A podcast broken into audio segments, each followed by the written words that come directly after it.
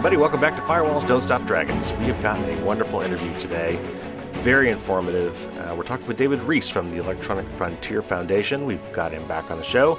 So glad to have him back. Last time we talked to him about the Section 702 of the FISA Act, uh, and today we're talking again about surveillance stuff, mass surveillance, and a big defeat uh, in a bill that was tacked on to the must pass omnibus spending bill last week uh, tacked on at the last minute, was never reviewed, never uh, had hearings in Congress, uh, just railroaded through, and it's really bad for privacy laws, unfortunately. And we're to dig right in right now and jump right into it. I know it sounds a little boring, but this is very, very important. And so I encourage you to, to check this out. And after you're done, send this off to your friends too. This is the kind of stuff we all need to be aware of.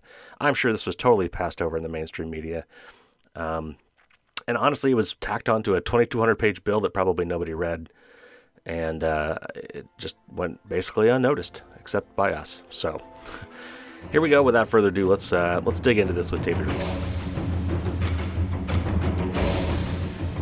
All right, and today, as promised, we are talking with David Ruiz. He's a writer uh, covering the NSA surveillance and federal surveillance policy for the EFF, the Electronic Frontier Foundation, a digital rights nonprofit that we've mentioned many, many times on this show. Welcome back to the show. Hey, thanks for having me, Carey. It's good to be back. So, last time we talked, uh, we discussed the renewal of the Section 702 of the Foreign Intelligence Surveillance Act, or the FISA Act, um, which was unfortunately passed about two months ago and signed by the president. And just last mm-hmm. week, Congress passed the Clarifying Overseas Use of Global Data Act, uh, the Cloud Act, which was tacked on to the must pass $1.3 trillion, I think, omnibus budget bill. Yeah at the, la- the very last minute, it was tacked on, and of course, the president signed that into law too to avoid a government shutdown. So, anyway, today, unfortunately, we're going to talk about what that means for us uh, for civil liberties and privacy, and not just the U.S. but around the world. So, this has got mm-hmm. major implications. Uh, before we dive into the minutia of all that, though, uh, as always, yeah. I like to kind of level set the audience and let's define some key terms and let's talk a little bit about how we got here. So, obviously the founders didn't have to deal with digital privacy back in the day. Um, so we've, you know, obviously since added laws and things around these things, and this probably all started what in the seventies, I guess, with the uh, Email Communications yeah. Privacy Act. Absolutely, yeah. Um, so we can go back uh, actually to 1974, one of the first laws uh, that I'm aware of, uh, just called blandly, you know, the Privacy Act of 1974. And it's a pretty straightforward thing, um, but it's very novel in that it uh, it introduces kind of what data could be and why data is important. Uh, and it's uh, that Privacy Act of 1974 is just um, it's it kind of governs uh, what we now call personally identifiable information. Mm. These are things like your name, your address, your social security number, absolutely. Uh, and sometimes when those things can be tied together, uh, you know, cross-referencing them, can can people find out who you are just using that data? And that's a that that bill that law just says, hey, look, um, personally identifiable information that is maintained or held by governments uh, by their records, it's got to be protected. And there's some loopholes. Uh, there's quite a few. There's like 12 circumstances in that law hmm. where uh, where data will be treated uh, with like exceptions. Um, but it, it does introduce way back in 1974. Again, there's there's pieces of information that, if tied together, uh, could reveal who you are, and and those should be protected. Um, and then what you said here, this uh, Electronic uh, Communications Privacy Act, uh, that's a big that's a big thing that we reference uh, repeatedly, and it's uh, it's big because it's got a lot of parts to it, and it's also amended a couple of things. And the best way to think about it uh, is this this act here again, Electronic Communications Privacy Act, which a lot of people call ECPA, ECPA. Mm. it it changed how wiretaps are done, how the government performs wiretaps, and it also changed uh, how we think about electronic records that are stored versus electronic records that move around. And the best way to think about is that is uh, things that you have like on your computer, just files uh, that are just at rest, you know, on the hard disk mm-hmm. uh, on that drive, versus text messages or chat messages, or you know, going way back to when this law was passed, phone calls, you know, moving data, phone calls, uh, people to people, and um, that that act uh, still is uh, still is being used today. And again, it it kind of separated how the government is able to listen in on conversations happening at that time. So data that is moving, and it also changed uh, how government is able to access data that is stored. Uh, again, we keep referring to that Stored Communications Act. Uh, and believe it or not, it also did one more thing. Uh, it brought up this idea of what we now refer to as metadata. Um, mm-hmm. metadata yep. is the yeah, it's um, you know, it's not the it's not the words in your emails, it's the time your email was sent.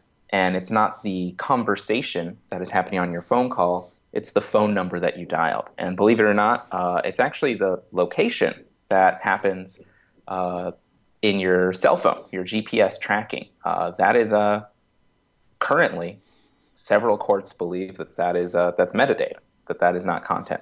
And so uh, again, this Electronic Communications Privacy Act, ECPA, uh, still around today, and it it kind of bifurcated a lot of the ways that data is stored. Uh, a good thing to remember is that the U.S. astoundingly does not have a single overarching data privacy law. It has many, many hmm. data privacy laws that differ, as we said, based on moving or at rest or content versus metadata. And then really drills down actually, and we don't need to get into it, but things like subscriber info, uh, like uh, if you sign up for cable subscription services, you know, what, who does that data belong to and, and can it be retrieved?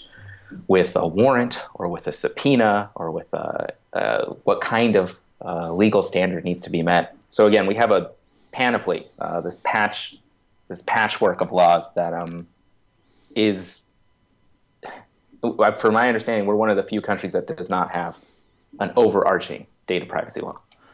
And uh, there's and there are all sorts of just really weird things with these. Like for example, I remember, and I'm not sure what the mm-hmm. current state of this is, but I recall at one point uh, email con- emails were were different because they were held on third party servers, and because they were held on third party servers, like uh, something like after a certain amount of time, six months or something, it was there was no longer any expectation of privacy because you've quote unquote abandoned it. Uh, yeah, this is a yeah excellent point to bring up. Um, email, uh, the way that the government can access emails uh, or request them uh, is different based exactly on what you said, uh, whether or not that email is over 180 days old or younger, I guess you could say, than 180 days old, and also uh, whether or not that email was ever opened by you, like the recipient. Um, hmm.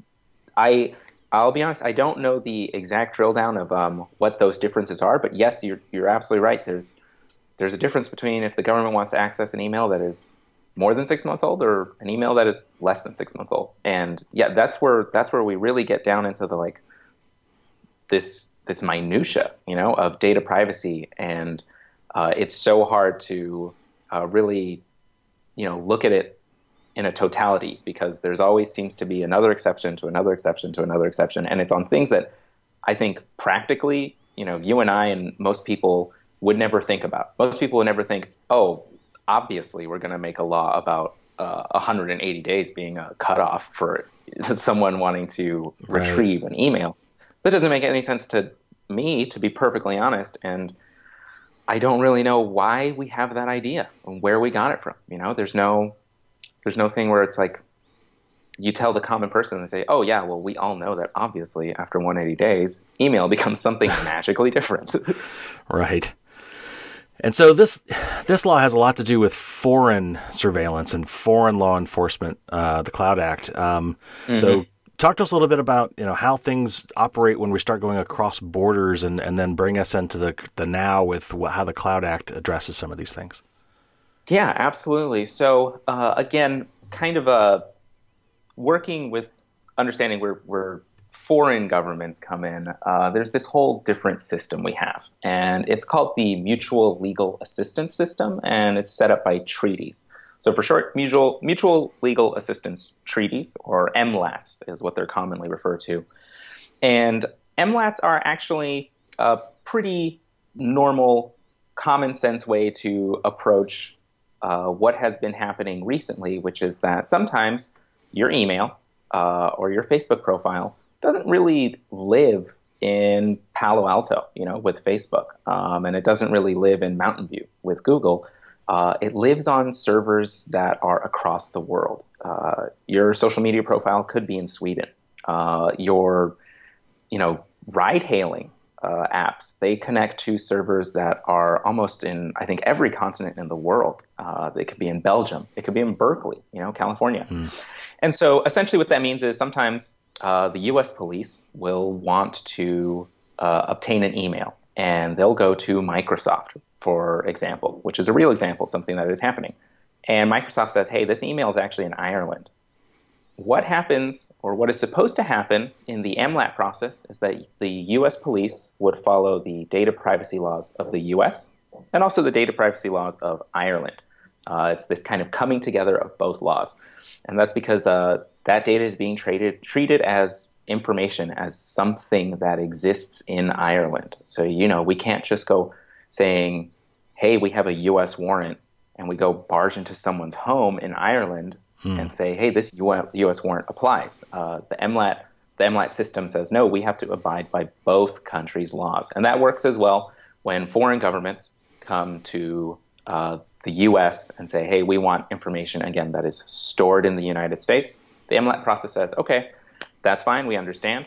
Uh, you have to abide by U.S. standards, and typically that means uh, abiding by the Fourth Amendment. Uh, and that's what the MLAT process is. It's a good system. It uh, upholds privacy. Uh, in fact, it's it's very focused on privacy because and and the rule of law because it says hey, we have to meet both rules of law or, or whichever is best at the time.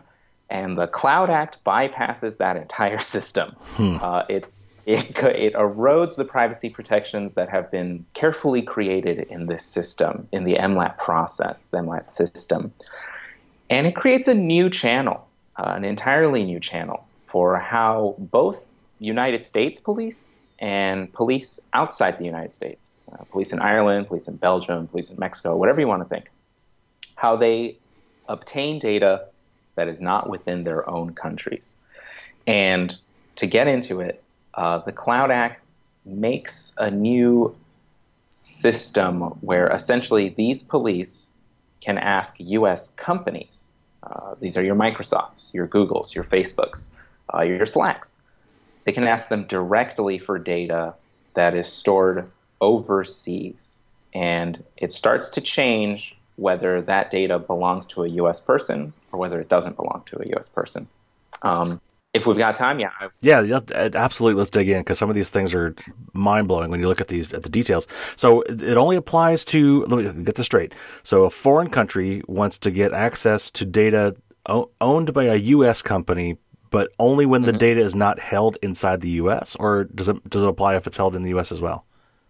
Yeah. Okay. So let's go through that example. Yeah. Let's say um, a foreign government wants to exactly like you said. They want data that is owned by a U.S. company um, for just that first layer right there, what the Cloud Act proposes here is that we're going to now enter into these things called executive agreements. And executive agreements are this new data delivery process. That's what an executive agreement is. And the way those are agreed to is actually unilaterally by the executive, by, by the US, by both the Attorney General and the Secretary of State. And so the Attorney General and the Secretary of State can say, hey, we want to have a data transfer agreement, an executive agreement, with uh, London, uh, with the UK, which makes sense. They're a political partner, uh, they're an obvious choice for uh, a country that would probably also want to have an executive agreement with the United States. And there's a list of factors for how that works, and some of them are are they a known human rights abuser? Uh, do they have good data privacy protection laws? But once that's all settled, let's say there now is an executive agreement, and the way it works is uh, good hypothetical here is that uh, London police suspect that they have a Londoner who uh, is guilty of bank fraud. Let's take a, a not sexy crime here. and uh, the London police go to Slack a company and they say, hey, Slack, we want this Londoner's messages. Again, a London resident. They're looking specifically for that. They want to, they want the Slack messages that this London uh, resident sent and received uh, because they want that evidence. They want to say they want to see if these Slack messages uh, actually show any evidence of this of this bank fraud. Slack, in that case, because this executive agreement has already been uh, codified, well, not codified, sorry, has already been agreed to, um, Slack has to do it. Slack has to give over the uh, the data, and this is interesting because the London police are coming to a U.S. company that is based on U.S. soil, and they are demanding information while not abiding by U.S. laws at any given moment. Wow. Um, there is no there is no conversation about the Fourth Amendment in this new data delivery request. There no, is no no U.S. Mm-hmm. warrant required. No U.S. warrant required, and there also is no uh, prior individualized judicial review, which is to say, there's no judge who is looking at this data request before it happens based on a single person. There's no just saying, okay, person A, yeah, I sign off on that. I give it a check mark. Person B, I sign off on that. I give it a check mark. There's no, again, individualized judicial review before the data request happens, which is not how things happen uh, mostly in the United States. Uh, you don't get search warrants here in the United States for, or you're not supposed to get search warrants here in the United States for just you know a whole bunch of people that we think might be uh, suspected of a crime. You get search warrants for individual people, individuals right. who are suspected of crimes. The Cloud Act does away with that. It's that simple. Um, and then the other half of the bill is uh, is actually U.S. police now have greater power to uh, do that example I gave before. That Microsoft has emails that are stored in Ireland, and Microsoft's like, hey, we got to obey Ireland's data protection laws as well. The Cloud Act says, no, no, you don't. Uh, the Cloud Act gets rid of that system. The Cloud Act says, you know, sort of way, hey, West is best. Uh, the U.S. warrant applies. You're a U.S. company. We're U.S. law enforcement. Here's a U.S. warrant. We don't, uh, we don't really care if this uh, this data is stored somewhere else. Um, you own the data. So you should be compelled to give it over. And we should have the right to ask for a search warrant that would compel you to give it over. Um, it's again, it's it's eroding privacy protections that exist when countries work together. Uh, it, it, it, erodes that that coming together uh, of data privacy protection, and it's it's very dangerous for that.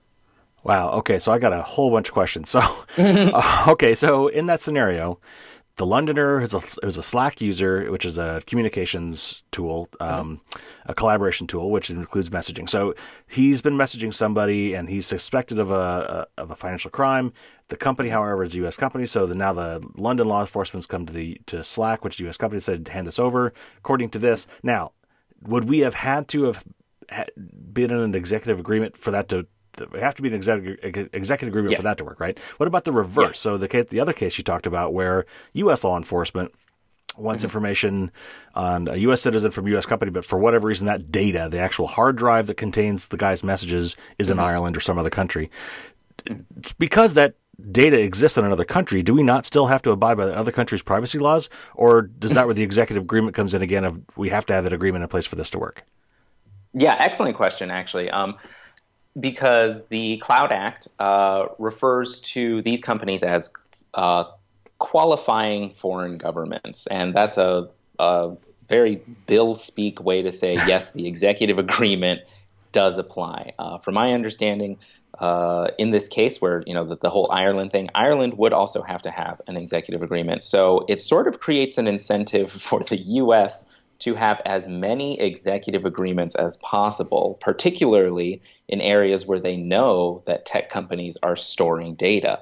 Uh, Ireland, as we have seen recently in the past, I'd say maybe eight years, is sort of a hotbed for storing and storing data and creating uh, new headquarters. You know, Facebook is has a headquarters in Ireland. Yeah, Microsoft Apple does. does. too. It's that weird financial tax mm-hmm. thing, right? Yeah, exactly. And so uh, I can't speak affirmatively to knowing whether or not those headquarters are also used as data centers. But clearly, it's already happening with Microsoft on Ireland. I imagine it would be one that I imagine Ireland would be an attractive company, uh, so to speak, for the U.S. to f- enter an executive agreement with. So Okay. Wow. So okay. So I know so many questions. There's there's this notion of, and this always sounds like spy novels when I when I when I read mm-hmm. these names. But there's the Five Eyes and the Nine Eyes and the 14 mm-hmm. Eyes, which are these, yeah. these these agreements, these multilateral agreements between other countries for sharing uh, intelligence data. Uh, the Five Eyes being the big one, right? U.S., U.K., New Zealand, yeah. Canada, Australia. Uh, nine eyes just adds five more. Fourteen eyes adds another five more. Um, the rest, nearly the rest. But there are some notable exceptions, like for example, Switzerland. Um, so Proton Mail, uh, something I've talked about in this uh, this before, but there are others as well. There are there are companies that, because of these agreements, these multilateral intelligence agreements, specifically house their data and their headquarters in countries with better privacy laws. Um, or well, more strict privacy laws. I'm trying not to be too judgmental, but we're we're kind of on the side of privacy. Here. So, um, did, how does that does that affect? I guess what we're hoping then, I guess, is that Switzerland will not sign one of these executive agreements and and open up their kimono like we're doing, right? Yeah, uh, another excellent question here because it uh, also focuses on uh, who can really even challenge these data request agreements. And the one you brought up here, Proton Mail, is a great example uh, so there's two channels we could work with here, as you exactly said. Uh, you know, would Switzerland really sign an executive agreement with the U.S., knowing ahead of time that it's probably a mechanism to grab and seize more data? You know, does Switzerland mm-hmm. want to be a part of that? Uh, and but another mechanism, interestingly enough, is that in these data transfer agreements, if uh, if a company receives a data request, uh, they can indeed challenge it. They can mm. say, "We think this one goes too far. We think this one might break some laws that we have with the country where the data is stored. Um, we think there might be some overlapping jurisdiction where you know this doesn't work." And anyways, when a company wants to do that, it has to enter into this uh, this thing that again is annoyingly uh, referred to in the bill, but it is called a comity analysis. Uh, C O M I T Y. Um, yeah, not C O M E D Y, which you might argue for. that would be great. Um, the bill is complete with a bunch of terms and uh, definitions that I'll be honest were the first times I had ever uh, been introduced to them. And so, anyways, a comity analysis is a uh, is a strange way to say let's balance the interests of both foreign governments involved in this situation. And there's a bunch of reasons uh, that a court would actually consider during such a comity analysis. Uh, whose best interest is it in? Uh, what you know, what rules actually would be broken? Uh, are there any concerns um, about you know whether the company would be liable. Uh, there's things like that that are going to be basically judged. Um, but we don't really know exactly how those factors weigh out. You know, there's no there's nothing in the bill that says, oh, this factor is the most important and this factor is less important and this last one we're never really going to care about. It's sort of just a, a, a set of factors that it's a it's a test, you know, uh, it's an analysis, and the judges who are given this analysis will probably be figuring it out for the first time ever, um, you know, under the Cloud Act, and that's also got its own uh, bit of difficulties and novelties to it. But again, Proton Mail here could serve as a defender of privacy. They could. That is very true, and it is something that we hope companies would do. But it is not something that we expect companies to do where we live because companies are not necessarily our civil rights defenders. Companies are not necessarily the stewards of the Constitution. Uh, companies have their own motivations, and we completely understand that. But to have us rely solely on corporations and companies to, you know, actually literally go to court for us, um, is untenable. Now, weren't there actually some pretty well-known companies that, that came out vocally supporting this bill? Yeah, precisely. So there's like there's a not what not only was it some pretty it's like the biggest companies. Uh, it is Microsoft, it is Apple, it is Google, it is Facebook, and it is Oath, which we all formerly know as Yahoo. Mm. Uh, they got a name change recently. These are uh, these are the companies that handle the majority of the world's internet traffic. If these companies have already said that they support the Cloud Act, why or how much can we trust that they would fight the Cloud Act? You know, right. like it's just a, these are the companies that are going to be getting the most data requests because just logistically they handle the majority again of, of, of global internet traffic. So if these are the ones that are going to be the frequent targets, and these are the ones that said we support the Cloud Act, how much can we rely on these companies fighting the Cloud Act data requests? Uh, I don't imagine much.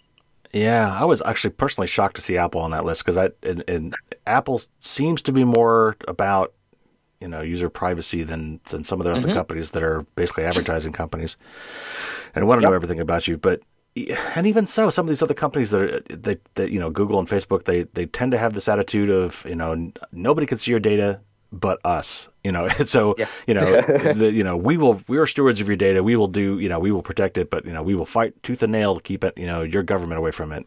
But uh, that, that so I don't know. You can't speak for these companies obviously but is there were they public about why they supported this thing? Why do you why do you speculate that they have come out in favor of this bill? Yeah so my speculation here is that the process that we spoke about a little earlier, this MLAT process, this uh, coming together of privacy protections when you know data is being requested across the border. The MLAT process is understandably a beleaguered process. Um, there are companies that have complained that uh, the MLAT process can take up to six months to clear. And so, for a company like Google or Microsoft that uh, is receiving what I assume is very many such data requests, mm-hmm. probably on a daily basis, mm-hmm. they are seeing the MLAT process as something that, at the very least, can be improved upon, can be streamlined.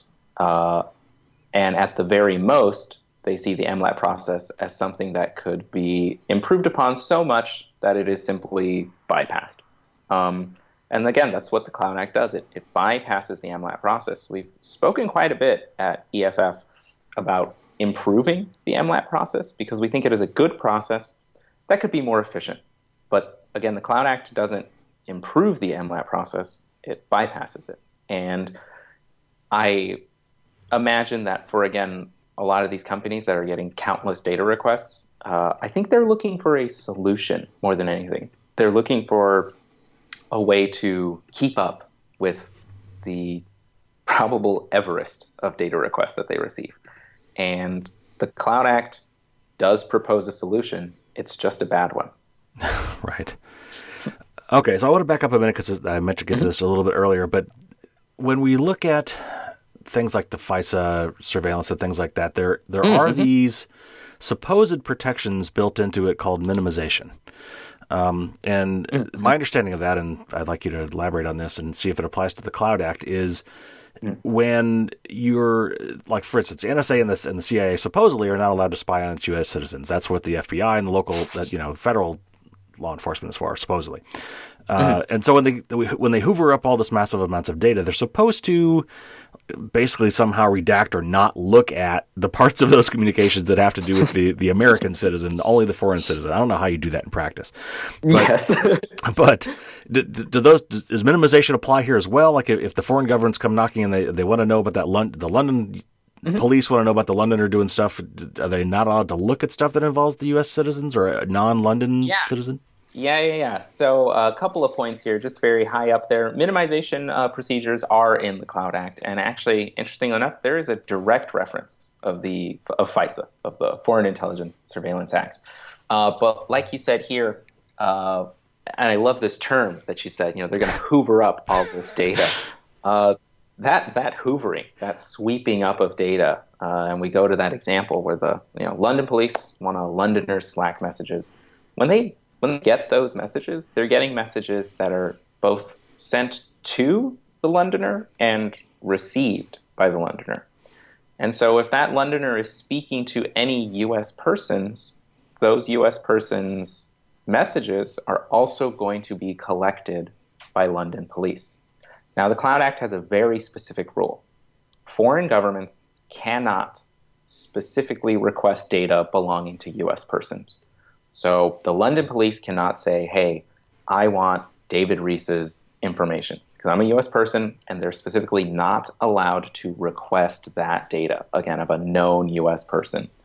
Uh, foreign governments not allowed to just peer into uh, our lifestyles and our private lives online. Uh, good rule. However, again, because of the way the data is delivered, because messages both sent to and from a person are collected by the London police, by the foreign government police, whoever it should be. Look, we talk to people across our borders. We talk to people across right. our borders more than we ever have before because we have the technology to do that, because business is global now. Uh, I I think about my past life uh, in which I was a journalist and I spoke. I was a legal affairs reporter. Every single lawyer I spoke to, every single source I had, was working basically for an office uh, for a law firm that had offices across the globe. Mm. You hmm. know, there's it was impossible for a lawyer to do a job, to do his or her job without speaking to someone outside of their borders. That's it was practically impossible. So, back to this example, there are minimization procedures uh, when those U.S. persons messages are, you know, predictably going to be collected by London police. Uh, and those minimization procedures have to be at least uh, the same minimization procedures under FISA. And those procedures are things like, hey, we won't uh, we won't keep the data for too long, for so many years. But the way that that is uh, defined is uh, a little uh, odd because um, sometimes the NSA likes to argue that uh, data isn't really being stored until it's been read first. So it's not like, hey, the messages are collected and the and the clock starts ticking. Okay, you know, messages collected day one, and then mm. five years from now, that has to get swept out. No, messages could be collected day one, and if no one ever looks at it until you know day 365, oh god, that clock hasn't been ticking. It just hasn't been ticking. So it's like um, it's like Schrodinger's email. yeah, it's, it's, precisely that. Oh, yeah. Uh, so the minimization procedures, okay, uh, that's the tiniest thing that could be asked for in this in this bill, and you know we we don't like minimization procedures. We don't think they go far enough in FISA. The Cloud Act says, hey, you have to at least meet FISA. FISA doesn't do a good job. So again, the Cloud Act is being built on these um, these foundations that they just they just don't go far enough in protecting user privacy. So another question: If what is to prevent, if anything, some like weird reciprocity backdoor stuff where, you know, I don't know, let's say some New York, you know, police department is trying to investigate somebody and that it, it involves a foreign person, uh, but they want the U.S part of that? Could they go to the London police and say, "Hey, why don't you uh, ask about the London guy, and then when when you get the stuff for the U.S. guy too, why don't you just slip that back to us?" I mean, it, I, how you would hope there's some person. I mean, would that data even, would could you use that in court in a U.S. court? I mean, ooh, yeah, great questions, uh, great tone because uh, these uh, these questions should be asked like, surely that's not allowed. um, but, but, spoiler alert, it is allowed in some way uh, under the Cloud Act uh, let's say the foreign government has collected uh, emails from Google. Uh, let's switch it up a little bit. And um, the foreign government, you know, they weren't asking for a U.S. person's emails; they were asking for their own residents' emails. And in those emails, uh, once they've been collected, once Google has delivered them, uh, it's up to that foreign government to do what they want with them, including if they find evidence of a crime that a U.S. person has committed. Oh. You know, those those messages that can't be targeted but still end up in their uh, in their hoovering of data. Uh, that foreign government can go to the U.S. authorities and say, "Hey, we found some data about a about a fellow in your nation, and uh, they're they're committing a crime on U.S. soil, and so we're going to hand you over this data." And the U.S. authorities can then use that data as evidence to oh, file wow. criminal charges against U.S. persons. During this entire process, the uh, a probable cause search warrant was never sought. Uh, the Fourth Amendment was indeed bypassed. Uh, again, U.S. authorities are getting information on U.S. persons from U.S. companies, but not directly from them because there was an intermediary, and that intermediary was a foreign government that was allowed to get information because the Cloud Act allowed it. And that U.S. person could go to court, they could go to trial, and the evidence used against them was never collected wow. under the Fourth Amendment. And here's the real kicker they might never find out about it. They might never find out that their constitutional right to privacy was broken in being charged with the crime and how they were being charged with the crime. And that's because the Cloud Act does not have a notification requirement. There is no such, hey, uh, if someone is incidentally collected on, that's the that's the uh, milk toast term that the yeah. NSA has used for uh, for you know when U.S. persons not targeted but still have their information collected. If their their messages are incidentally collected, there's no there's nothing in the Cloud Act that says they have to be uh, notified about that, um, which is wrong. That's it. Yeah. It's flatly wow. wrong. Um, okay, so what is driving this? What brought this about? Is this has this been something on the back burner that the law enforcement agencies and the government have been wanting to do for years, and they finally got uh, an amenable Congress and president to get it passed, or was there some something recently that drove this, or maybe it was now that the FISA thing came back up, they're thinking, hey, why don't we apply this to other stuff too? What what, what drove this? Yeah, yeah. So one of the things that we know is driving this uh, is that there this example I've been using quite a bit that you and I have been using this uh, during the show, the Microsoft storing data in Ireland. That is a real example. That is something that is currently happening. And what happened in 2013 is the federal government got a search warrant for e- they they wanted emails of a Microsoft account holder, and Microsoft said, "Hey, those uh those emails are stored in Ireland, so we gotta follow Ireland's privacy protection laws." And the U.S. government said, "No, you don't. We have a U.S. search warrant. You're a U.S. company. Uh, we should be able to bypass that process." Uh, Microsoft appealed that decision. Uh, they, they went to they went to court and they lost, and they were they were told to turn over the emails. They appealed that, they lost, and they appealed that, and then they won in hmm. the uh, Second District Court of Appeals. Um, and then that is now uh, before the U.S. Supreme Court. Hmm. And the U.S. Supreme Court is expected this year, in 2018, uh, because they already heard oral arguments. They're expected in sometime around spring uh, or early summer to finally decide whether a U.S. search warrant can apply to U.S. companies in being compelled to retrieve information that is not stored in the United States. The Cloud Act, again, would moot those legal proceedings. Uh, once that executive agreement is created, uh, there would be, you know, with Ireland, the the whole legal dispute, which has very, very valid legal arguments to it. Very valid arguments about our constitutional right to privacy, about where the Fourth Amendment applies and, and where, for some reason, it wouldn't. Um, it gets rid of those legal disputes. It just washes them away. And so the Cloud Act is a way to, I guess, again, here we say it's a way to fix that problem, but again, it is a terrible fix is there is there a glimmer of hope there? Is it possible that because this is a this is uh, brought up with the Supreme Court, is it possible they could actually uh, come up with some sort of ruling that would also beneficially tamp down the Cloud Act stuff, or is that am I just dreaming?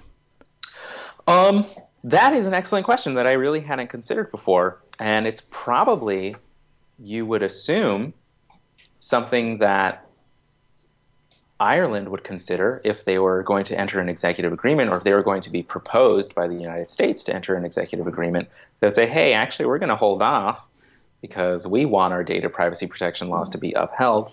But in terms of playing out that scenario, I actually don't know. Um, and that's something that we always look for that glimmer of hope. We always yeah. look for that. Surely there's a responsible party here. Um, if there is such a responsible party, uh, that's that's fantastic. That's always fantastic to hear. But again, playing out that scenario, I'm not entirely certain. Now, we always, we often hear the term right to privacy bandied about as if it's something that's in the Constitution. My understanding is that it's actually not really in there anywhere, but it was kind of an mm-hmm. indirect thing that came down from some some rulings back in the I think early 1900s. What, mm-hmm. what is the right to privacy? Does it exist, and or what is it based on?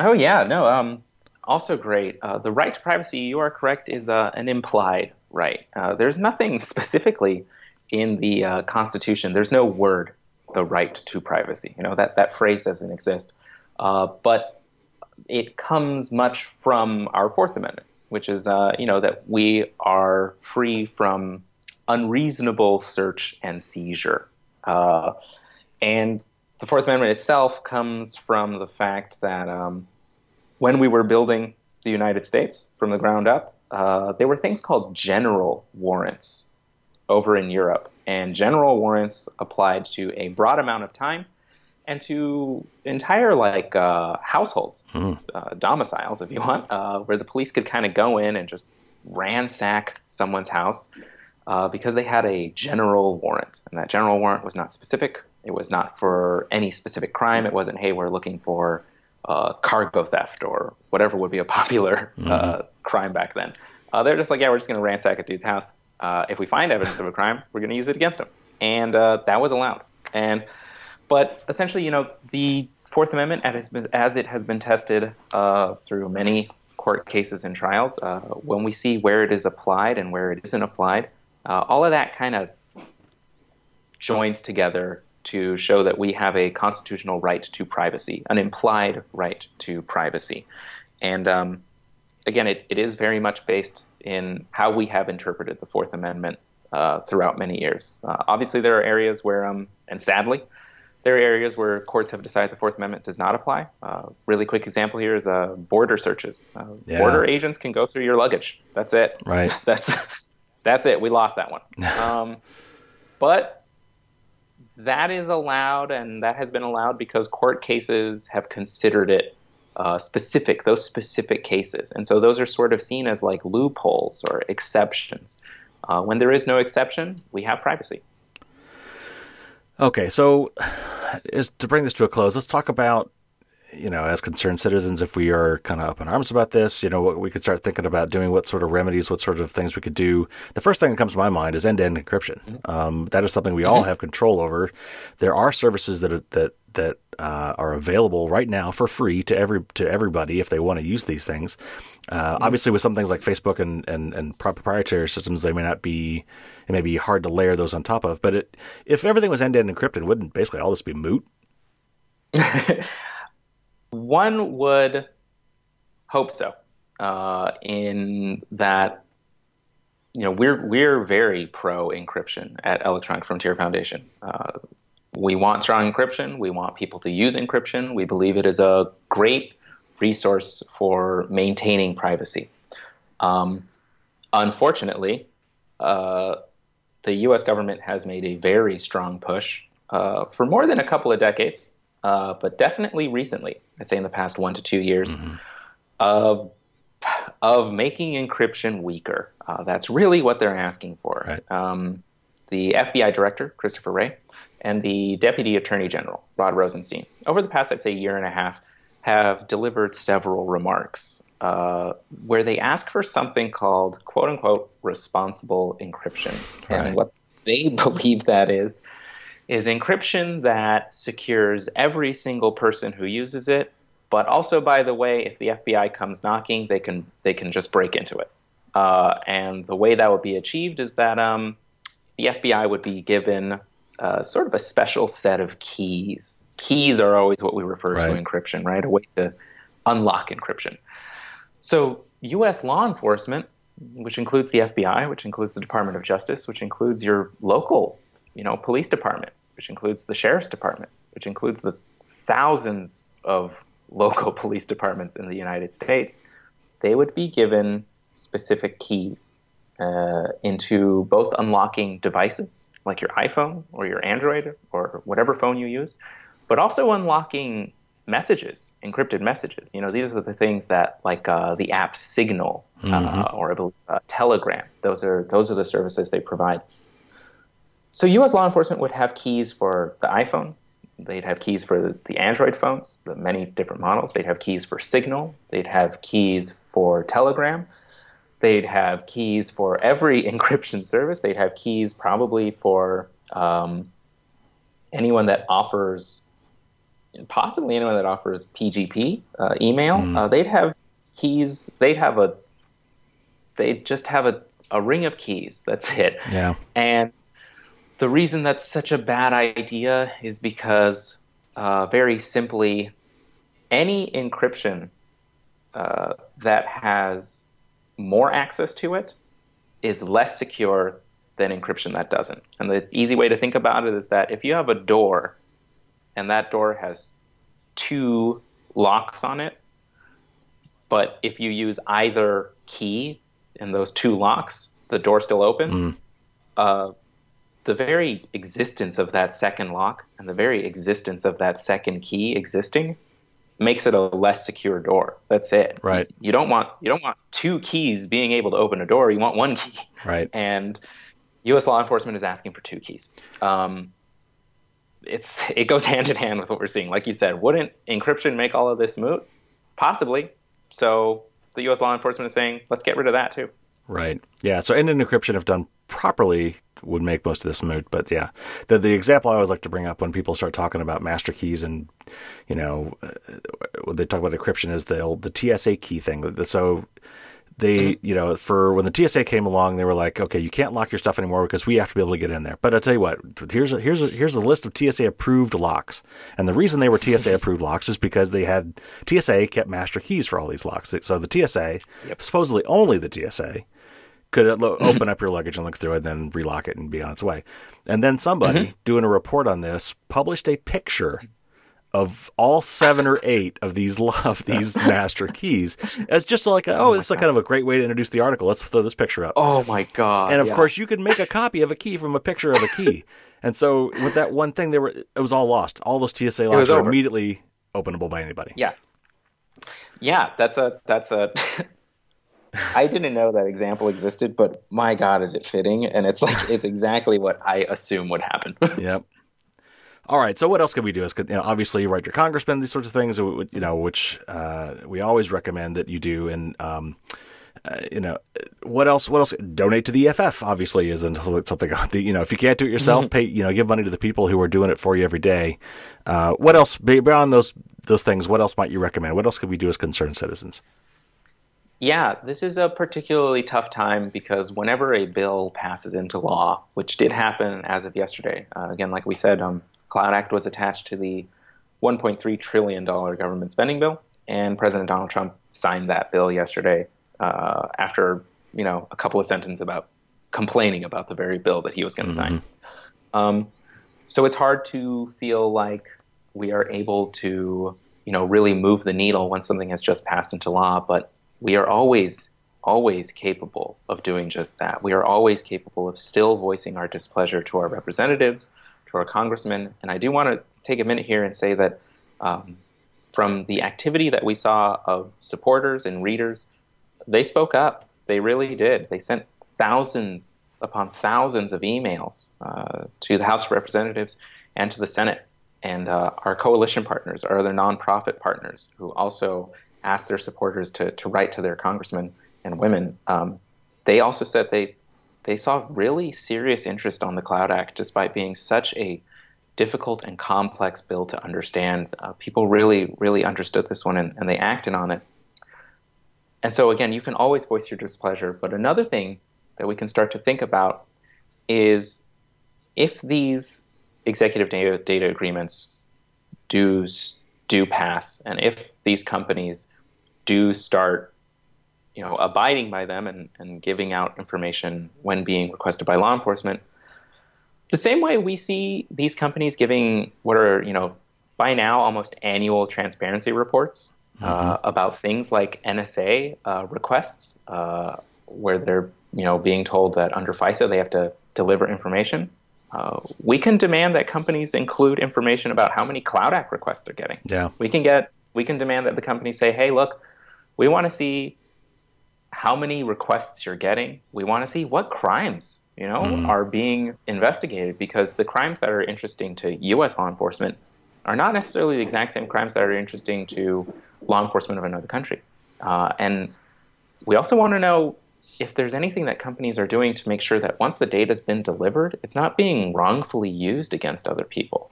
Um, we worry that you know data is going to be misused or abused for criminal prosecution uh, around the world, and that could be something we request of our companies that say, hey, look, we know that you give the data over, but do you have any sort of upkeep afterwards? Do you keep in touch? Do you keep track of that? Are you allowed to keep track of that? If not, have you tried to ask to be able to keep track of that? Yeah. Uh, things are again, we just want now that the Cloud Act makes these companies sort of our sole point of uh, of defending civil rights, we need to demand that they show how they're you know defending those civil rights. Yeah, and uh, as uh, consumers, uh, I would, as I always do, cons- you know, uh, mm-hmm. tell people to vote with both their wallets and their uh, and their ballots. Um, you know, mm-hmm. as you find companies that don't, you know, live up to the standards you want them to live up to in terms of privacy, find ones that do and pay them money if necessary. Mm-hmm. Um, mm-hmm. I think that goes. Uh, we need to be doing more of that. We accept all these things as free. They're not free.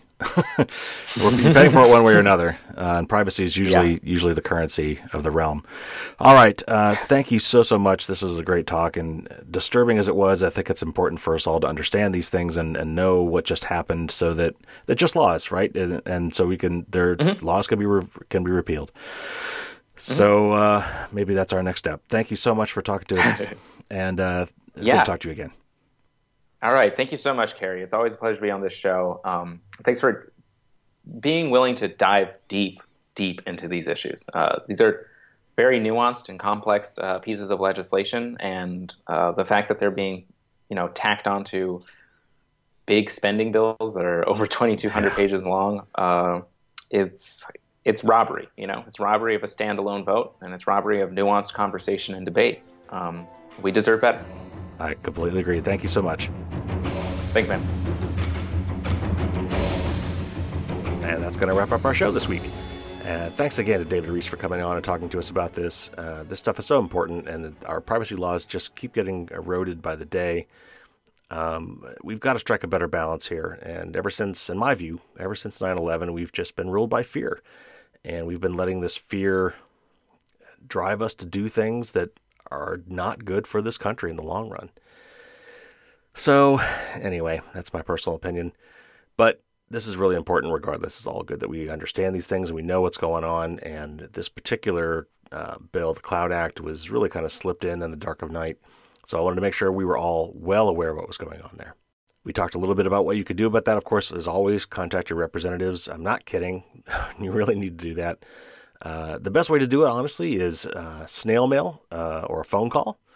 Um, you can do the digital online forms if that if that's the quickest and easiest way, and that's the only way you're going to do it. Then by gosh, go do it that way, and that is much better than nothing. Make yourself heard. Uh, but as far as having the most impact, the people that actually take the time to write something out and send it in, or uh, take the time to make a phone call and talk to somebody about that. Um, talk to the office and, and, register your view on something. Uh, from, everything, from everything that I've read about activism, uh, that goes further and makes a bigger impact. I'd also like to uh, recommend that you read the book Little Brother by Cory Doctorow. Cory is also associated with EFF, and we had talked to him last year uh, on the show, if you recall. If you haven't heard that one, that's a great one to go back and listen to. He's a very, very fun to talk to and uh, very opinionated. Uh, but Little Brother is a fiction book, but it's hits very close to home, and it's not long. It's it's very exciting to read. It's a good book in its own right. Uh, so if you like a good thriller, um, it's a great book to read. Uh, it's actually free if you go to Cory's website, Craphound. Uh, I think it's craphound.net. Anyway, if you search for it, you'll find it. Um, you can actually download the free PDF if you want, or if you want to, you know, support the guy, uh, go to Amazon and buy the hardback. Shoot him a little money. That's what I did. Uh, and it's a it's a wonderful book, and it really drives home why all these things are so important, and uh, it does a better job of, I think, making you appreciate uh, the other side of this because we tend to hear the law enforcement side of this stuff all the time. Well, you know, the bad guys are out there, and if we can't break all this encryption, then you know we're in the dark. We can't capture the bad guys. Um, I beg to differ. Uh, there needs to be a better balance. And, uh, you know, what did we do before we had all this stuff? You know, we had to actually get out there and follow people. Anyway, I'll get off my soapbox. So uh, the point is, seriously, go check out this book, Little Brother by Cory Doctorow. That's another great read, and a, it's a good way to inter- introduce yourself to some of these concepts in a in a way that's that really hits home. Uh, and if you like the book, recommend it to others as well. Tell your friends. You know, as always, you know, spread the word. Education and information and transparency are always the first step in all these things, uh, so that we're all aware of what's going on, um, and then we can decide what we want to do about that. All right, and I will stop it there today. We've got uh, another new show coming up next week. There's a lot of things to catch up on, and we'll be talking about that next week. And until then, as always, don't get caught with your drawbridge down. Take care, everybody.